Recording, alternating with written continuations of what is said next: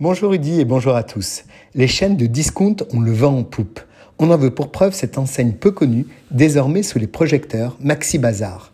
Le 6 décembre, on apprenait que le couple Zoari, principal franchisé du groupe Casino, propriétaire de 49% de Picard, s'apprêtait à rafler ce discounter spécialiste du bazar et de la décoration et qui compte 90 magasins en France et en Suisse pour un chiffre d'affaires d'environ 200 millions d'euros. Les enseignes de bazar et de déstockage n'arrêtent pas de progresser dans un monde où les gens veulent payer le juste prix. Des enseignes comme Aldi et Lidl proposent des denrées alimentaires à des prix défiant toute concurrence. Leur grande stratégie? Chaque semaine, ils proposent des promotions sur d'autres produits du quotidien. Appareils de petits électroménagers, accessoires de décoration et autres merveilles vaudraient le double dans un autre magasin grâce à des campagnes publicitaires de qualité, mais aussi aux réseaux sociaux, la bonne nouvelle et l'aubaine se propagent rapidement. Si vous avez un magasin situé près de chez vous, c'est une chance qu'il ne faut pas dénigrer. Ces produits attractifs sont les locomotives de ce secteur, à l'image du robot ménager de Lidl que les gens couraient acheter et se battaient pour les obtenir à moindre prix ou les accessoires de jardin vendus à prix coûtant. On entre dans ces enseignes et bien sûr, on y fait ses courses. Avec 10 nouveaux magasins d'ici la fin de l'année pour le français Supeco, on n'en est pas à reste également.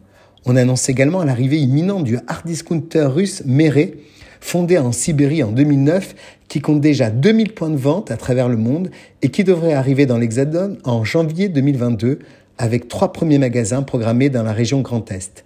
Elle pourrait proposer des tarifs de 20 à 30 inférieurs à ceux d'un Aldi ou d'un Lidl. Ces chaînes à bas prix qui refusent dorénavant le, qualificatif de hard discounter. Ce marché du discount a été porté par des ouvertures de magasins incroyables, qui pèsent environ 7 points sur leur croissance de 10 à 12% au détriment des hypermarchés qui ont perdu près de 10% de leur chiffre d'affaires en 2021, ces hypermarchés qui sont en périphérie, loin, trop grands et qui n'ont plus les meilleurs prix. Selon une étude Xerfi, le parc des principales enseignes de discount a ainsi plus que doublé depuis 2012. En face, les consommateurs français applaudissent. Les confinements successifs leur ont donné envie d'équiper leur logement. Mais ils sont nombreux à avoir un budget très contraint.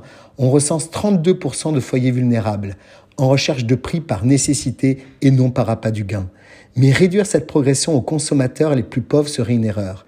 La progression est fulgurante dans les familles à bon pouvoir d'achat et les discounters savent aussi les motiver, à l'image de la top modèle Heidi Klum qui défile pour Lidl et qui s'affiche avec une blouse à 9,99 euros. Comment ne pas parler des chaussures et pulls de Noël de cette enseigne très kitsch qui se vendent au marché noir tellement on les arrache car ils sont kitsch et d'un autre monde. Le pas assez cher a bien fini de vivre. Acheter malin est devenu le credo de tous les consommateurs en France et dans le monde.